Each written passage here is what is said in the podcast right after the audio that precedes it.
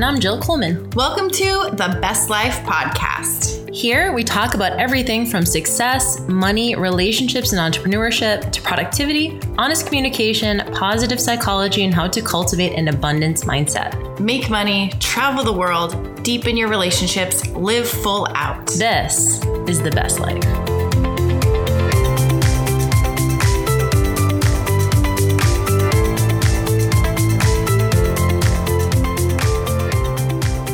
Hey guys, welcome. It's Danny J. And Jill Coleman. It is episode three of the Best Life podcast, and we are following up with the last episode, which was heavy and deep, and we uh, had to get a few drinks afterwards. it was it definitely gave us a little bit of an emotional hangover, but I think it was it served the purpose of setting the tone for the kinds of conversations that we want to have on this podcast, as well as kind of starting to remove some of the taboo and potentially embarrassing, shameful, scary conversations that you and I both know a lot of people are having with themselves or behind closed doors. And so I wanted to to I think we hopefully did a good job of setting the tone and setting the stage for some messy conversations, but also some transformative ones as well yeah, some transformative ones, and we got some feedback already. And I think it's great. I think that a lot of people, hopefully, even if you haven't gone through this experience, you can relate to the feelings and the experiences that we had um, just on your own level, and, and maybe just to help you in the future, or you can pass this along to somebody else who may need it. So today we're going to really talk about, since you guys know the groundwork, we're going to talk about the lessons because I think what's really important is we have things that happen to us, but we get to decide how we react, how we process it, and how we create the story going forward in our lives. For sure. And I think it's important to remember, and I love that you said that you can apply it to so many different things. I think it has, I know for you and I, the best life really has to do with being able to control number one, your response to a situation, and number two, the subsequent actions that you decide to take as a result of that. Whether that's, and it's cool because we've already had some people come out of the woodwork and say, you know, feel more emboldened to talk about their experience. And a lot of people said that they ended up staying in their relationship and also it's better than ever. And I love that so much. And so I'm definitely not an advocate for divorce or any of that kind of thing necessarily. I think everyone has to kind of do the thing that works best for their situation. But I think that regardless, the emotions are real and working through those is a huge healing process on all sides. And so we're going to speak about our experience and the lessons and kind of more, maybe more prescriptive kind of stuff in this episode. Yeah, I'm, I have written out um, five lessons that I learned, and then we're also going to share some of the tools, some of the books we read, yep. some of the things that helped us get through. And one thing that Jill said is being able to choose, you know, choose your response. And I was talking to her yesterday, said I remember the first time that someone told me that I was able to choose my response. It was actually my mom, and I was about eight years old. She was taking taking a self esteem course in college. She had just gotten a divorce um, from my dad, and she came home and she started feeding us all this stuff. She made us say affirmations, and she started telling me if I got mad, she'd go, Danielle, you're choosing to be angry. And I was so mad. I'm like, no, you're making me angry. And, but it really was early on a lesson that I learned, and I actually would throw back in her face later. But realizing that I actually do get to choose how I respond to things. And that's not an easy pill to swallow, but it's something that can be very empowering when you know that you actually get to choose your response. Yeah. So, do you want to start? Go ahead and start with the lessons since we were already kind of sure starting them off. So, okay, so I guess I'll share some of mine, and then you can share your sure. feedback on it, and then whatever you have, we'll we'll go back and forth on this. So, the first lesson I learned, and this is going to be funny because one and two are almost exact opposite, and maybe even counterintuitive. But the first lesson was it's not about you, and I kind of mentioned this yesterday. A mantra that I had, which was, "This isn't about me. It's not about me." But really, we all have our own experience. So, when it came to the affair, realizing that it wasn't necessarily necessarily about me or anything that I did that caused someone to make the decision that they made. And so it was helpful for me to realize this because you can go down a spiral of really looking for someone to blame. You can blame the other person, you can blame the third party, or you can blame yourself. And a lot of times I think we tend to want to blame ourselves or look for reasons. And so for me, the very first lesson was that it's not about you or it's not about me. But ironically, the second lesson I learned was, but it is about you. Damn it. it's all about it's all about me, but really what it was about what was my part and what was my responsibility because there are two people in every relationship. And so to just say that it's only on the other person would have been escaping some chance for me to grow and learn about what I could have done different, how I could have shown up in the relationship different. And this isn't to say that I'm to blame, but I am responsible for my part in the relationship. So I remember talking to a woman on actually our friend Nardia's pod, uh, Nardia's uh, mastermind, and she said she had a hard time with the blame. And I said there's a difference between taking blame and taking responsibility. And for me, it was saying, well, what part of me maybe wasn't showing up in a way that I felt safe for my husband to talk to me, or that I could have been showing up in the relationship a little bit different, more open. There were a lot of things I could have done. I mean, yeah, I didn't make him do anything that he did. He could have come to me with concerns, he could have come to me with any issues that he had, but and he didn't. But I also did have to ask myself what part of me was maybe unsafe to him, or what part of me really wasn't showing up in the best way to the relationship. So, I think it's hard. I think it is hard to when this kind of stuff is fresh to take responsibility because you know culturally we're positioned as the victim and the person who had an affair is traditionally seen as the you know the uh, perpetrator mm-hmm. or you know the one but it's hard because you look at it from all angles and that person has their experience too and it's still valid. And i think sometimes giving that person's experience any credence feels like condoning it. Yeah. And so you almost don't even want like you don't have, like you want to say like you don't have a say because look at my experience. I was the one this was done to. And i think when we think about something like an actual affair or loss or something like that it you know there are there's so many things that lead up to it that do have to do with you. Whether that's and i know for myself very similarly it was about round communication mm-hmm. we just didn't know you know we fell madly in love and we just didn't know the kinds of conversations to maybe be having earlier. And i take responsibility for the fact that i wasn't able to communicate honestly which i think is a practice. Yeah and then you kind of know like okay any other relationship i get into whether even that's a friendship or with your yeah. family members you want to have those honest conversations and that takes practice. Being able to even know how you feel, then being able to even communicate and articulate how you feel, and do that in a way that is very detached and very just kind of uh, direct and not taking things personally.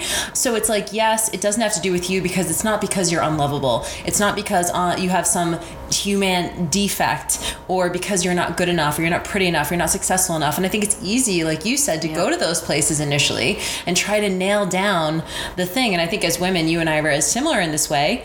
We want to believe that because we already have sensitivity that we're not good enough. That's why we did fitness competitions yeah. and that's why we chased magazine covers and all these kind of ego pursuits because on some level we thought if we just did enough, if we just had the perfect body, if we just had the perfect relationship, we just had, then we'd be good enough and so, of course, for me, it hits really close to home. Yep. You know, I have all these things, and my husband still cheats. Yep. And so, really, the lesson is how do you separate and take responsibility, but not blame yourself?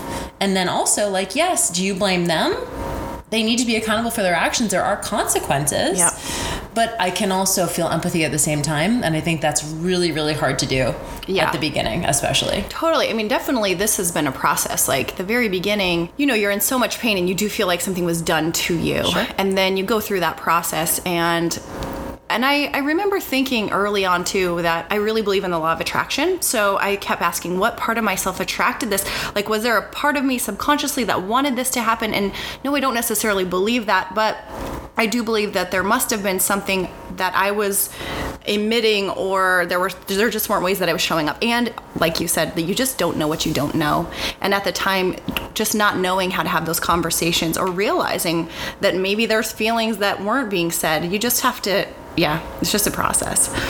Actually, the third one it's kind of what you just said was my third lesson was everyone has their own story and none of them are the absolute truth so there's my story and my experience. There's my ex's story and his experience. And then there's the other woman's story and her experience. And to be honest then there's the fourth story of just like the overhead view of what is happening and the narrator telling the story.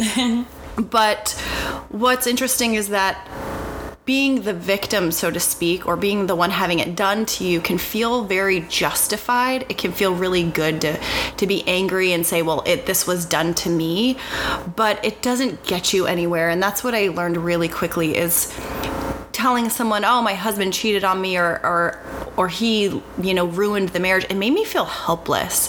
It made me feel like I didn't have a part. And so that's why I really did have to figure out what was my responsibility because if it was something that I was doing, I don't want to attract that and bring that into a future relationship. I don't want to have repeated patterns. And I really do believe that we tend to repeat patterns over and over and over until we figure out what these lessons are. And so I just also realized that they all have their own story and not all not everyone's is the exact truth. We all have that version of what happened. You know, and it's one thing that you said that reminded me of you know you want to have tools and so i think mm-hmm. you feel a little bit helpless when it's just about your position as the victim that's the victimizer if you will and then that's the way that it is and it makes you feel like you have no choices or it feels uh, very helpless and when something like this happens, you share it with certain people, and sometimes you miss the mark. Sometimes when you share it with someone, they're very judgmental. They can't understand it. Yeah. Um, and they might be like an amazing girlfriend or amazing friend who wants to be there for you, but all, the only tool that they have is to just say that he's an asshole mm-hmm. or that like and be in the shit with you you yeah. know? And it feels good for a second to feel just validated like okay yeah we both agree that he's an asshole but where do you go from there. Yeah. You know and so it's nice because you have that like camaraderie around it but then for me anyway i did share it with a few people who that was the only kind of support they could lend me which i was grateful for but it wasn't a tool or a book or a strategy or some way to help me like a kick in the ass that i needed to start to feel in my power again. Yeah. You know so it's nice to be positioned positioned at times as the victim. And you know it feels good to to be the one that doesn't have to take any responsibility but it also gets old really quick. Yeah yeah for sure. And it yeah you just there's not much you can do with it. So you know for me it was like if i'm going to move forward even if i was going to move forward in the marriage i had to learn how to show up different and i had to learn to look at his perspective it's funny because you want to know all the answers you're like tell me why you did this but but they don't know they don't know and there's really no answer I don't think he could have given me that would have made me feel good anyway. Mm-hmm. So it didn't matter what he said if he gave me all the reasons why, and he did try to give me reasons why, and every single one seemed ridiculous to me. So I think sometimes we're looking for those answers, and there you have to sit there and go, is any answer going to make me feel better? Right. And if not, then you're going to have to do the work on yourself regardless. What do you think about people who say, well, like the person, the other person really needs to be held accountable, or like they can't be let off the hook, mm. you know, or you have people who say, like, you know, y- you can maintain your sense of self righteousness by keeping up your anger about it or ke- or maintaining that level of I'm better than and continuing to feel on put on a pedestal and you know sometimes people are like well you, you know he needs to be held accountable or he should be did you ever feel like a doormat when you let him off the hook, or did you feel that way? Yeah, I mean, I definitely felt that he should be. I mean, there, you know, you think about all the things, especially in the in the in the middle of it, like you want him to be hurt and I wanted him to like hurt financially and I wanted him to hurt all the ways because of the ways that I was hurt. Um, but ultimately, and this will lead me into the number five thing, but ultimately, it wasn't hurting him. It's kind of like, you know, we talk about sometimes we're hanging on to it and they've gone on and moved totally. on and forgotten about it. Or they're not like, I'm thinking about him so much, but he has, he's not thinking of me. And for me, that was one of the reasons that I had to let it go because I realized he doesn't give a shit. So right. why am I giving a shit? it's giving away all of my power and energy. And me holding that torch to be angry was not actually doing anything to him and ultimately you can be so angry and you can you can get revenge and you can do a lot of nasty things but that will actually never ever ever ever take away the pain that you feel. It just doesn't. It's it's like I, I don't even know is it a gandhi quote or something? They're like saying revenge is when you you're like holding poison yeah and expecting the other person to die. It's just like it's like that and it just doesn't work it feels like you want it to. And like it's kind of when you're lashing out our kids like they hit. It's like they're so frustrated they don't know what else to do but hit somebody. But ultimately you hurt your own hand by punching a wall you know you know?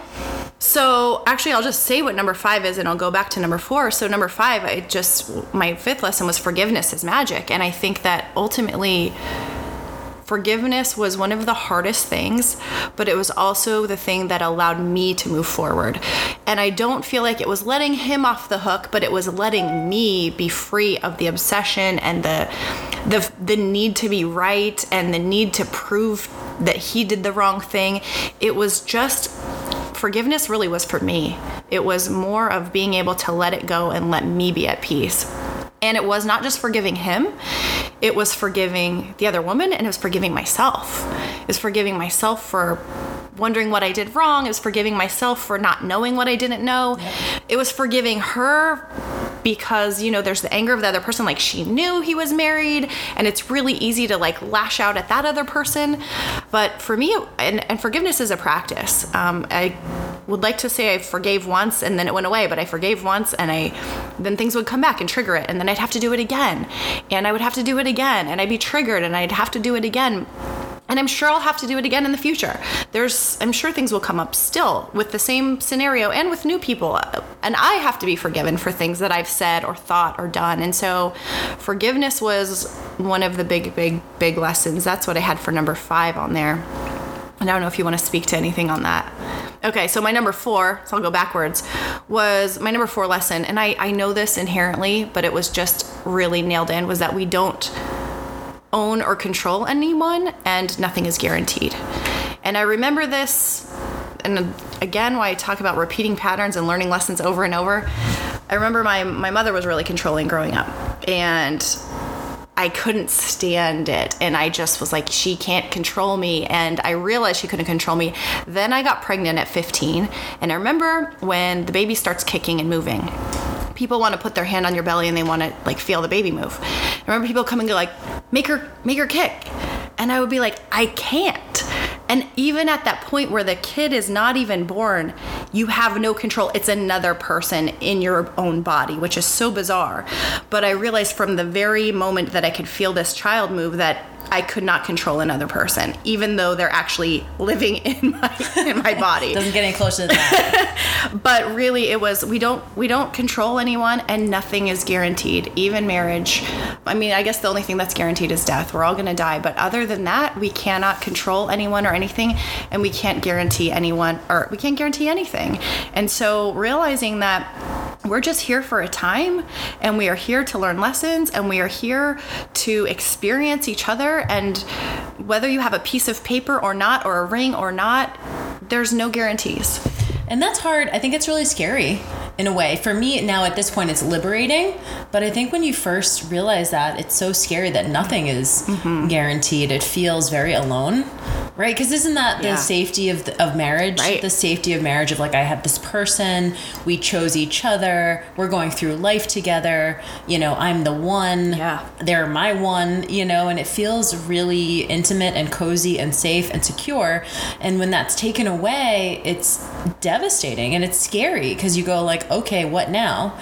Which brings me to my number one my first lesson yeah. which is you need to have your own thing. Yep. For me like the idea and also like it's oh, it, to me it's honoring the relationship to have something outside the relationship. Yeah. I can actually uh, be more present more invested uh, more grateful even and not take it for granted if i have some things that are my own. And i and i I just didn't. And, and it's hard to preemptively think about that because you love being in love, right? Like being in love is the most amazing feeling.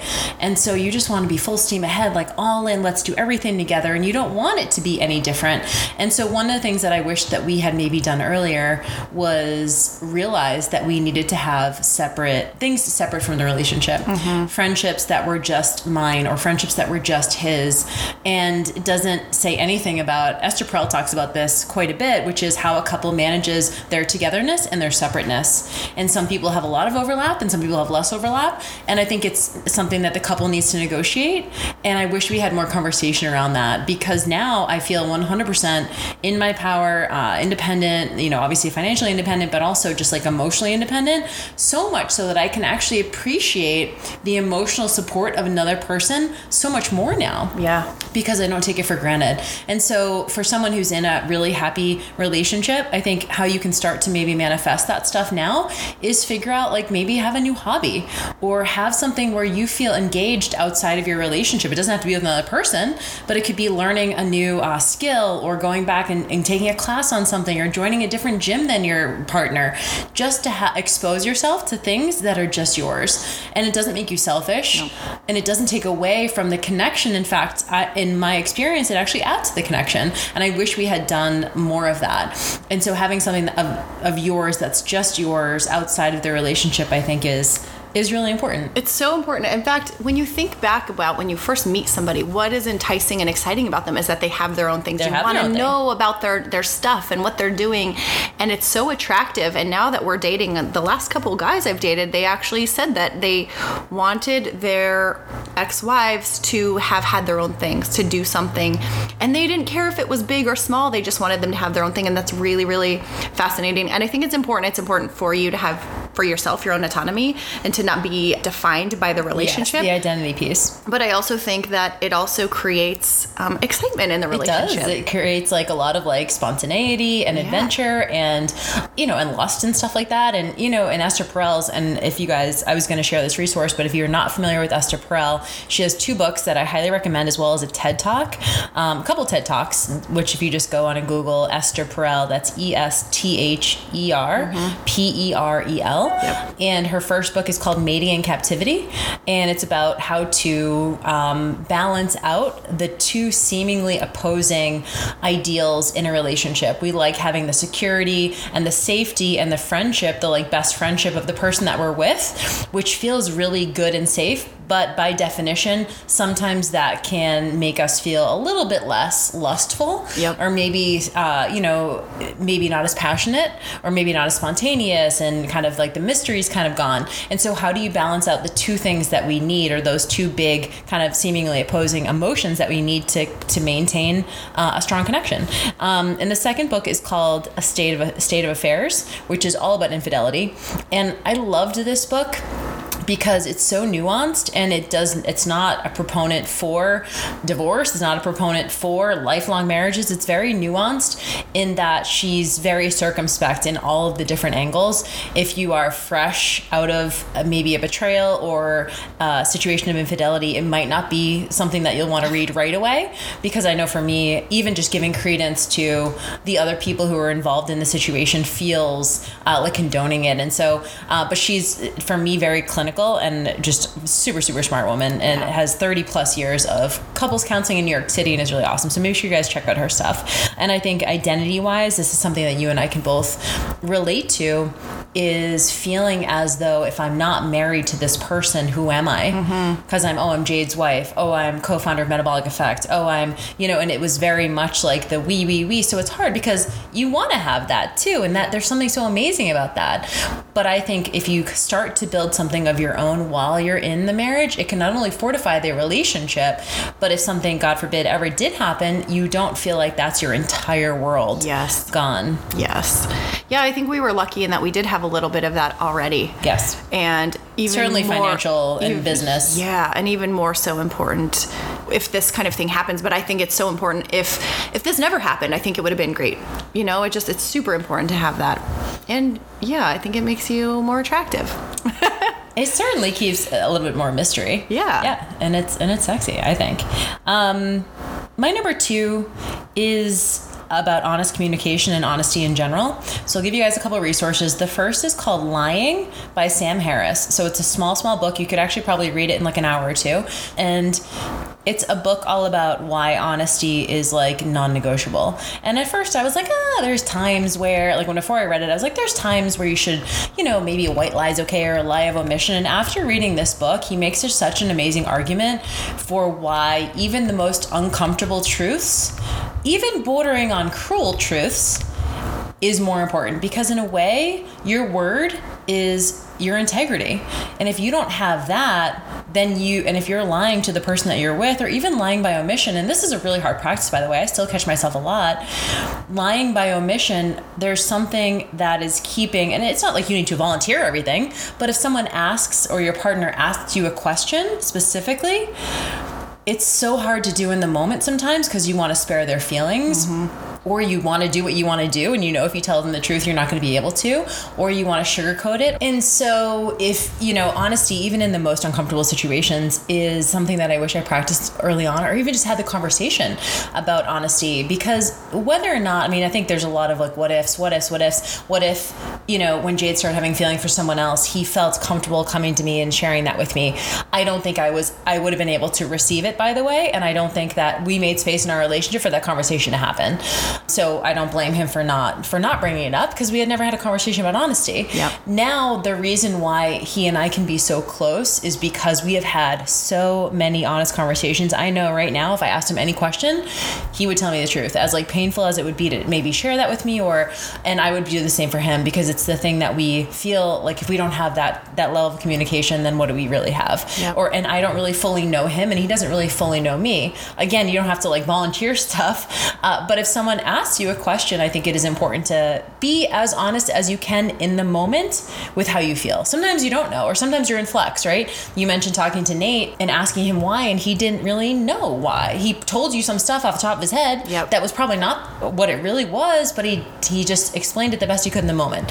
And so I think it's important to keep pushing yourself through those conversations. I have so many girlfriends who walk on eggshells in their relationships, and that was exactly me. Mm-hmm. For a number of years, I held my tongue and I walked on eggshells because number one, I was scared of his response, right? I was scared of him, and we had a history of like, if things did come to a head, like I was sensitive, I would take things personally, he would lash out. Like we had those interactions, and it only takes a couple of those interactions to go like, okay, I know how this is gonna go. And I'll just, I distinctly remember a time I was out to dinner with my girlfriend Jillian, and I was complaining, complaining, complaining about the relationship, and she just goes, "Well, did you tell him that?" And I was like, "Well, no, because I know what he would say." Yep. It's the kiss of death, isn't it? And so even though I do probably he probably would have responded in the way that I thought he was going to, it wasn't that wasn't the point. The point was mm-hmm. having the conversation. Yep. The point was putting all your cards on the table. The po- the point was letting all the chips fall. And it's so scary. But honesty it's like it's ripping off a band-aid. It really is. The first time you share something that's super uncomfortable and you allow for the other person to have that response whether it's anger or sadness or disappointment. And by the way, this isn't just in romantic relationships. This is with parents, this is with Yeah. children, this is with siblings, this is with and so once you allow for that first time you rip off the band-aid it is going to suck. But then after that it gets a little bit easier and a little bit easier until you know you wake up six months later and this is just like who you are in the world and this is just how you communicate. And so it's so so tough but you can practice with your friends or you can practice with your siblings or you know you can practice with your family members at the holidays. You're kind of like okay you know i don't feel that way. And and uh, let the chips fall let the whole experience happen and it's gonna be uncomfortable. Yep. but and I share something um, at Jillfit, the three S's of honesty, and the first is setting the stage, right? So if you're a little bit worried about how the person is going to receive it, you can actually say that ahead of time. So you can say something like, so I set the stage by saying like, hey, I really want to talk to you about something, but I'm a little bit nervous that it's going to upset you, but I do like want to honor you, and I want to give you the benefit of the doubt that I think you can handle it, and I want to just try and be honest. Like, is that okay? So when you say that it's kind of like a universal icebreaker. The person is already like ready almost to receive it because Yeah. they know that you're nervous to share it, right? So they're going to be a little bit more amenable. So the first S is setting the stage. The second is speaking your truth. That's it. Super simple. Say the thing, whatever it is, as to the best of your ability. Again, but also potentially qualifying it by saying, you don't have to agree with this, or this is just my truth, or this is how I see it. You can see it differently. I think using those qualifiers makes it feel a little bit less like the universal truth because it's never, you know, the universal truth. The universal truth is like you put your penis in another woman. Like that's the only like actual factual thing that Right. we know happened, right? Everything else is a story. And so we can choose and pick how we kind of interpret things. So just state your truth and as much honesty as you can to the best of your ability. And it's a practice again. And then the third S is, um, oh, stick it out. So it's stick it out. It's like, okay, like say the thing and then stick it out. Yep. And then over time, you start to accumulate all these experiences of you like enduring and surviving and being okay. And then you start to be like, okay, I can speak my truth more because I got through that one and I got through the other one and I got through these other 10 10 things. And so the honesty and the honest communication, if there's one thing that I learned in my relationship moving forward, like I'm honest, Abe, you know, with my, you know, that with Yeah. my friends, with my siblings, any romantic partner, even someone I'm dating, I'm just like, hey, I'm just so you know, like I'm super honest about anything. So you can ask me and I will tell you. Yeah. I love that. Like, it's one huge lesson that I've learned from you. And we talked about this honest communication. And I remember we were on a hike Yep. and we were talking about it. And I said, you know, I don't really consider myself a liar or that I lie, but there's one person that I lie the most to. It's my mom. And it's not that I even feel like I lie, I just don't tell her the truth. and it's funny because it's like, does that, okay, so you're a liar. But, you know, I think this is a way that we justify it in our heads. We're like, I don't lie, I just don't tell all the things. I spare them from the. Yes, you and that's the thing is I think we think that we're sparing people from hurting them, from getting them upset, but we're really just sparing ourselves from dealing with them getting upset. And there are things that I really started and I remember you said, "Well, what would happen if you did tell her? What would happen if you did say these things?" And I'm like, "Ugh." I and that was like my initial reaction was just cringe. Like I don't want to have to deal with that. But one of the first things I practiced, as silly as it is, I, I got a tattoo. I'm 36 years old. I got a tattoo and I was scared to tell my mom. And she already knows I have tattoos. But I remember going, okay, I'm going to start practicing and just like Jill said, like just tell her. So I was in Vegas. I went home and she asked where I went. And of course, my initial reaction is to lie and tell her that I went to see a friend. Like, this is so silly. I'm like, I'm going back to being 12 or something. And I go, well, I got a tattoo. And so she was like, "Oh, okay, let me see." And it wasn't that bad. And I, and I ended up getting this like getting this tattooed over sessions, like four different sessions. And it wasn't until the last one where she kind of got to where I thought she was going to react, where she's like, "All right, are you done now?"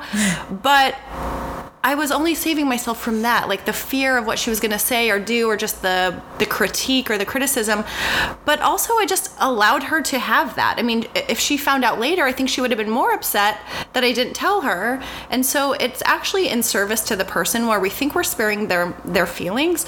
But if you think about any time that someone's lied to you, aren't we generally more upset that they didn't tell us earlier than the actual thing that they were hiding? At least for me, that's Well, think about think about um, affair. Yeah. it's exactly it's the exact reason why people don't share, and it's the thing I think that I was most sensitive to, which was being left out of the loop. Yep. Right. I didn't have all the information. My choice to stay or go was taken away from me. Mm-hmm. That's how I saw it. Um, I wasn't included. I didn't have all the information. And one of the things that Jade says that I really love is he says, if I love someone, why would I ever deny them all the information? This is the person I say I love the most in the world Yep. And I'm not going to give them all the information that they need to make a choice for them. Yep.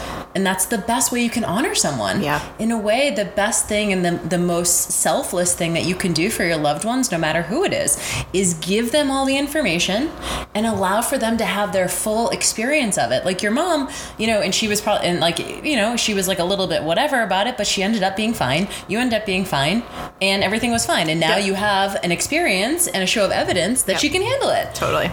And she can. Yeah. And that's cool to, to find out too. Yeah, totally. Um, cool. So honest communication, like that was a huge one for me. The next is um, we kind of touched upon it a little bit, which is you're always in control of your response. And this is so nuanced, but I want to also caveat this by saying you should allow yourself to have the full range of emotions. So I think, especially as a coach, and maybe you as a coach too, we immediately want to coach ourselves up on it because we know, right? So we say, so we don't allow ourselves sometimes to like, you know, ball our eyes out or get really angry or like want to throw things around, and we don't allow ourselves to go there because we quote know better. So we'll go like, okay, but I know, and then we want to like, you know, and I know for me, I coach myself right up because I was like, okay, but how am I gonna teach this, right? Or how am I gonna explain this? Or how am I going to? It's like I think it's okay to be messy for a good amount of time and i would argue that when you allow yourself to be in that like messy all of that you're going to move through things a lot quicker Yeah. as a result and start healing a lot faster and get to the point where you feel like you can give the other person the benefit of the doubt and you can have empathy for them and get to those more evolved places that you want to get to but if you you can't skip steps Nope. you can't skip the like the anger the frustration i mean i, I mean, remember the day i found out like Jade ended up leaving town for a week because I was just like, I can't see you. And I went and like just drank an entire bottle of wine by myself and like just got super shit faced. And I'm like, I'm not proud of that, by the way, but it was also like the best I could do in that moment Yep. of like extreme sadness, devastation, and like coping in that moment, you know? And then it's like, okay, like how can I, who can I talk to about this? How can I, I need to have a good cry. Like you said, like you need to like honor all of those, the range of emotions. And when you do that, you're definitely going to get to the, to the, the resting place a lot more soon. I'm glad you brought that up. It was actually something I was thinking about today and I forgot to jot it down. But allowing myself to grieve was really, really crucial in the healing process because you really are grieving whether it's a, a loss of a marriage, a loss of a loved one. I think allowing yourself time to grieve, time to be angry, to feel all the feelings is so so important in healing. You you really can't skip steps. I mean, I guess you can, but I think they're going to come back around. Like things have a tendency to surface. It's like if you break a bone and you just throw a band-aid on it, well, it's not going to heal. You got to like set it and let it like give it time to heal and ache and you got to go through that process. So I definitely, uh, even though there were a lot of times where I tried to talk myself through it, I did give myself a lot of time to You were, have you those were like moments. particularly. I think you were a little bit hard on yourself. I think you kind of came to a place where you were able to show yourself compassion, but you were a little bit hard on yourself at first. I thought, as your friend, yeah, well, I called you out a couple times. definitely called me out. Although you missed the first like two weeks before I told you, so I was a mess, people. Hey, it's okay. I was too.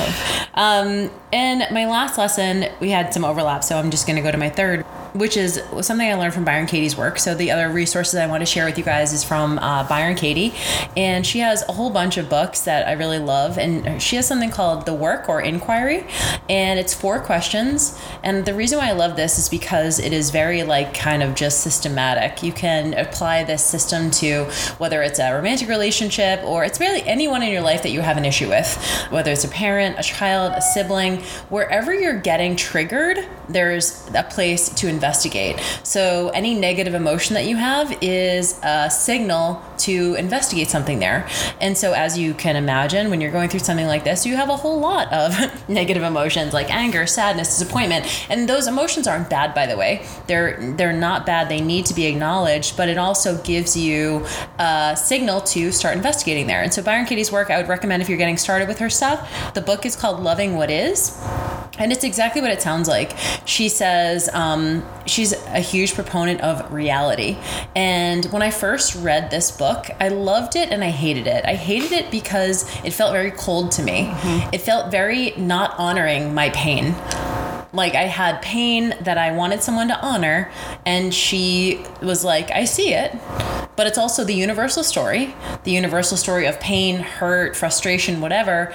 And do you want to be miserable or do you want to heal? And that really it comes down to looking at reality, the reality of the situation. I know you and I had a lot of resentment because we just didn't want to be in this position, right? I had a lot of resentment. Like if it wasn't for you, I wouldn't have to move over here, and I had to didn't have to do all this. And so we can stay mired in things like resentment and um, self righteousness and hurt. And I did that stuff for a very long time.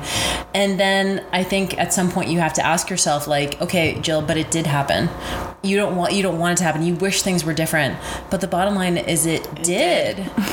And the acceptance of that sometimes feels like a betrayal of yourself. Yeah. Acknowledging that this thing happened. And, you know, because at that point you can start healing.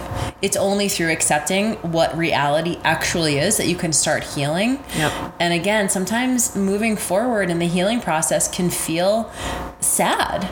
It can feel like you're letting go of your part of you. Yeah. Because you're defined by the anger, the resentment, the hurt. My self righteousness was probably like my number one emotion that I felt. I felt so done wrong and like I was the right, I was uh, holy. Like honestly, I felt like I was, I was holy. I was, um, you know, without fault for a long time. And it wasn't until I went to an in person event at Byron Katie, um, held here in Los Angeles a couple of years ago, where she does like the, the counseling with people in real time on a couch. And so we're all just watching and we're filling out these worksheets about the person. And I did a whole bunch of worksheets on Jade. And I'm sitting up there and I'm listening to these people, one after the other after the other, come up with different scenarios uh, a family member, a friend, a roommate. And it's all the same thing. And I'm watching the person who is obviously in pain. And I, it's so clear to me where their block is, right? It's so clear. I'm watching and I'm like, but just forgive them. Like, you know, it's, it was so easy looking at someone see- else's yeah, situation yeah. to see the ways in which they could heal, but they were so upset. And then I just turned it around on myself and I wrote down on my worksheet because they really want you to judge the other person to see the kind of things that you feel towards them. And I was like, Jade is self righteous, and we've had this conversation, so it's fine. But I said, you know, he's self, he's stubborn, he's self righteous, he's immature, right? All these things. And guess who was being all of those things? Yeah. I turned it right around and I was like, damn, Yeah. I've, I'm being immature. I'm being self righteous. I'm being stubborn. Look how angry I've been. Yeah. And the only person that was hurting was me, like you said earlier. And I, I just did a 180. Like, just in that moment, was like, I'm done. I'm just, I'm done with this. I don't want to feel this way anymore. And seeing that just like reflected back to me was all I needed. I'm like, he's being all those things, but you know what? I'm being them too.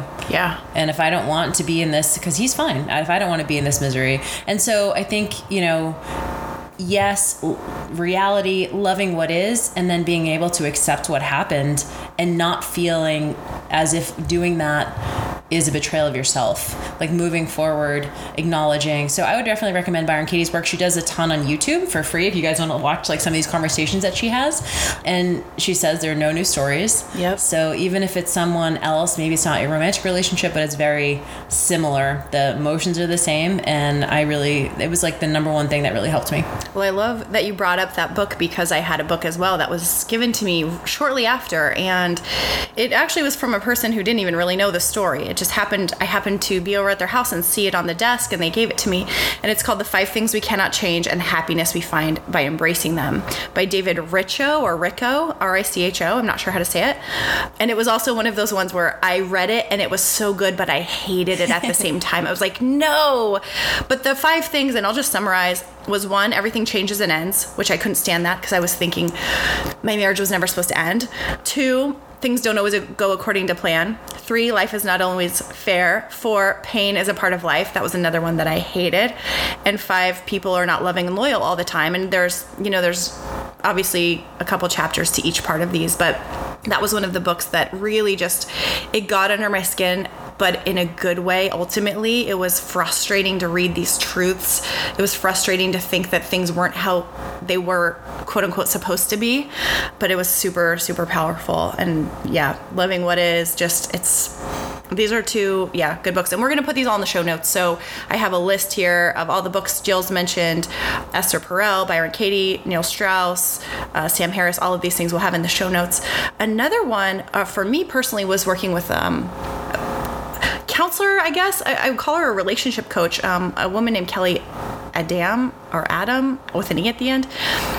Kelly really helped me realize she talked a lot about the feminine energy and masculine energy and kind of what you were saying earlier as to having your own thing was how to kind of show up in a relationship and how the two energies complement each other. And so i'll link her as well and maybe just some some videos on feminine and masculine energy and kind of that was really helpful for me one of the tools that i used because i had to talk to somebody i think Yeah. talking to somebody who also wasn't involved like a third party. So finding a counselor or going somewhere um, to talk to someone i know you talked about julius a lot. Yeah, so I was lucky uh, to be referred to um, a friend of mine, Julius Torelli, who's actually doesn't do this for a living, but he's just been mired in Byron Katie's work. He did her 10 day course and uh, the A Course of Miracles as well. Um, and he just loves talking about this stuff. And I was lucky enough to have him as a friend, and we talked every week, like every single weekend for like a year and a half, just like hashing this stuff out and just like really, he just completely challenged my beliefs because I would say, well, that wasn't supposed to happen. Yeah. Or this wasn't the life that I signed up for. Or this wasn't, you know, and he really challenged me at one point. I said, is my marriage a joke? Is my marriage a joke? Am I a doormat? And he was like, it's only a joke if you believe that it is. Mm-hmm. You know, because we have a lot of cultural norms that we think, oh, if a woman stays, then she is, you know, weak. Or, and so he really helped me to question all of that stuff. Yeah, he was amazing. And one of the things that, you know, I want to just also say about Byron Katie's work is one of the things that she says that I love is the person you live with is your greatest teacher. And I do think that, and I know this is maybe sounds a little woo woo, but I do believe that people are in our life because we have a lesson that we're supposed to get from them. The way that we come together is so unique that in a way I feel like they're our soulmates. You know, not like soulmates like religious, like we're gonna stay together forever or we're meant to be, just more like a soulmate that like Jade is a mirror for me and I'm a mirror for him. And by the way, his lessons are completely different Yep. than my lessons when it comes to this, even though it's a shared experience. And so I do believe that the person that we live with is going to be our greatest teacher because they know us so well. They're so good at pushing our buttons, right? And like, they're, if you've ever been with someone and they say something that just you're like, how did you know the exact thing to say to just piss me off? It's like because you guys, in a way, like energetically chose each other Yeah. to show each other those things. So whether that m- means you're going to stay together for 50 years and keep continue getting those lessons with each other, or like us and be with someone for a decade, get an amazing, like so just huge lesson, and then in my next relationship, I hope that I get another huge lesson. You know, that's maybe a little bit different. That helps me grow as a person. So I feel I'm grateful for that, and I do believe that, and I believe that Jade was definitely that person for me. A hundred percent. I'm all about that. I think that just to toot our own horns, I think we did a, a good job of learning some of these lessons. And I think too that they're going to show up again. Totally. You know, they'll show up in another way. Just like I said, we don't control anyone and nothing's guaranteed. I think that I've learned some of these lessons before and I had to learn them again for whatever reason in another way.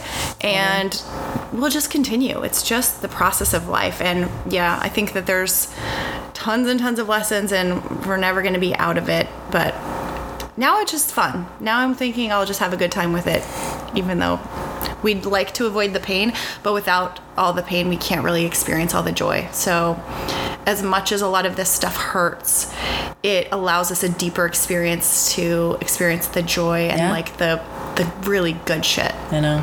Well, I'm proud of you. I'm proud of you. Thank you. well, that's it, you guys. Thank you so much for being on. Make sure that um, you. I would love for you guys to leave us a review if you like this episode. Make sure you connect us, connect with us on our closed Facebook group. Follow us on Instagram and anything else you want them to do. And let's shout out Organifi. Thank you for sponsoring us. You guys can go to Organifi.com and use the best life and get 20% off of all their really amazing supplements and cool stuff. And we will see you next time. Awesome. Bye, guys.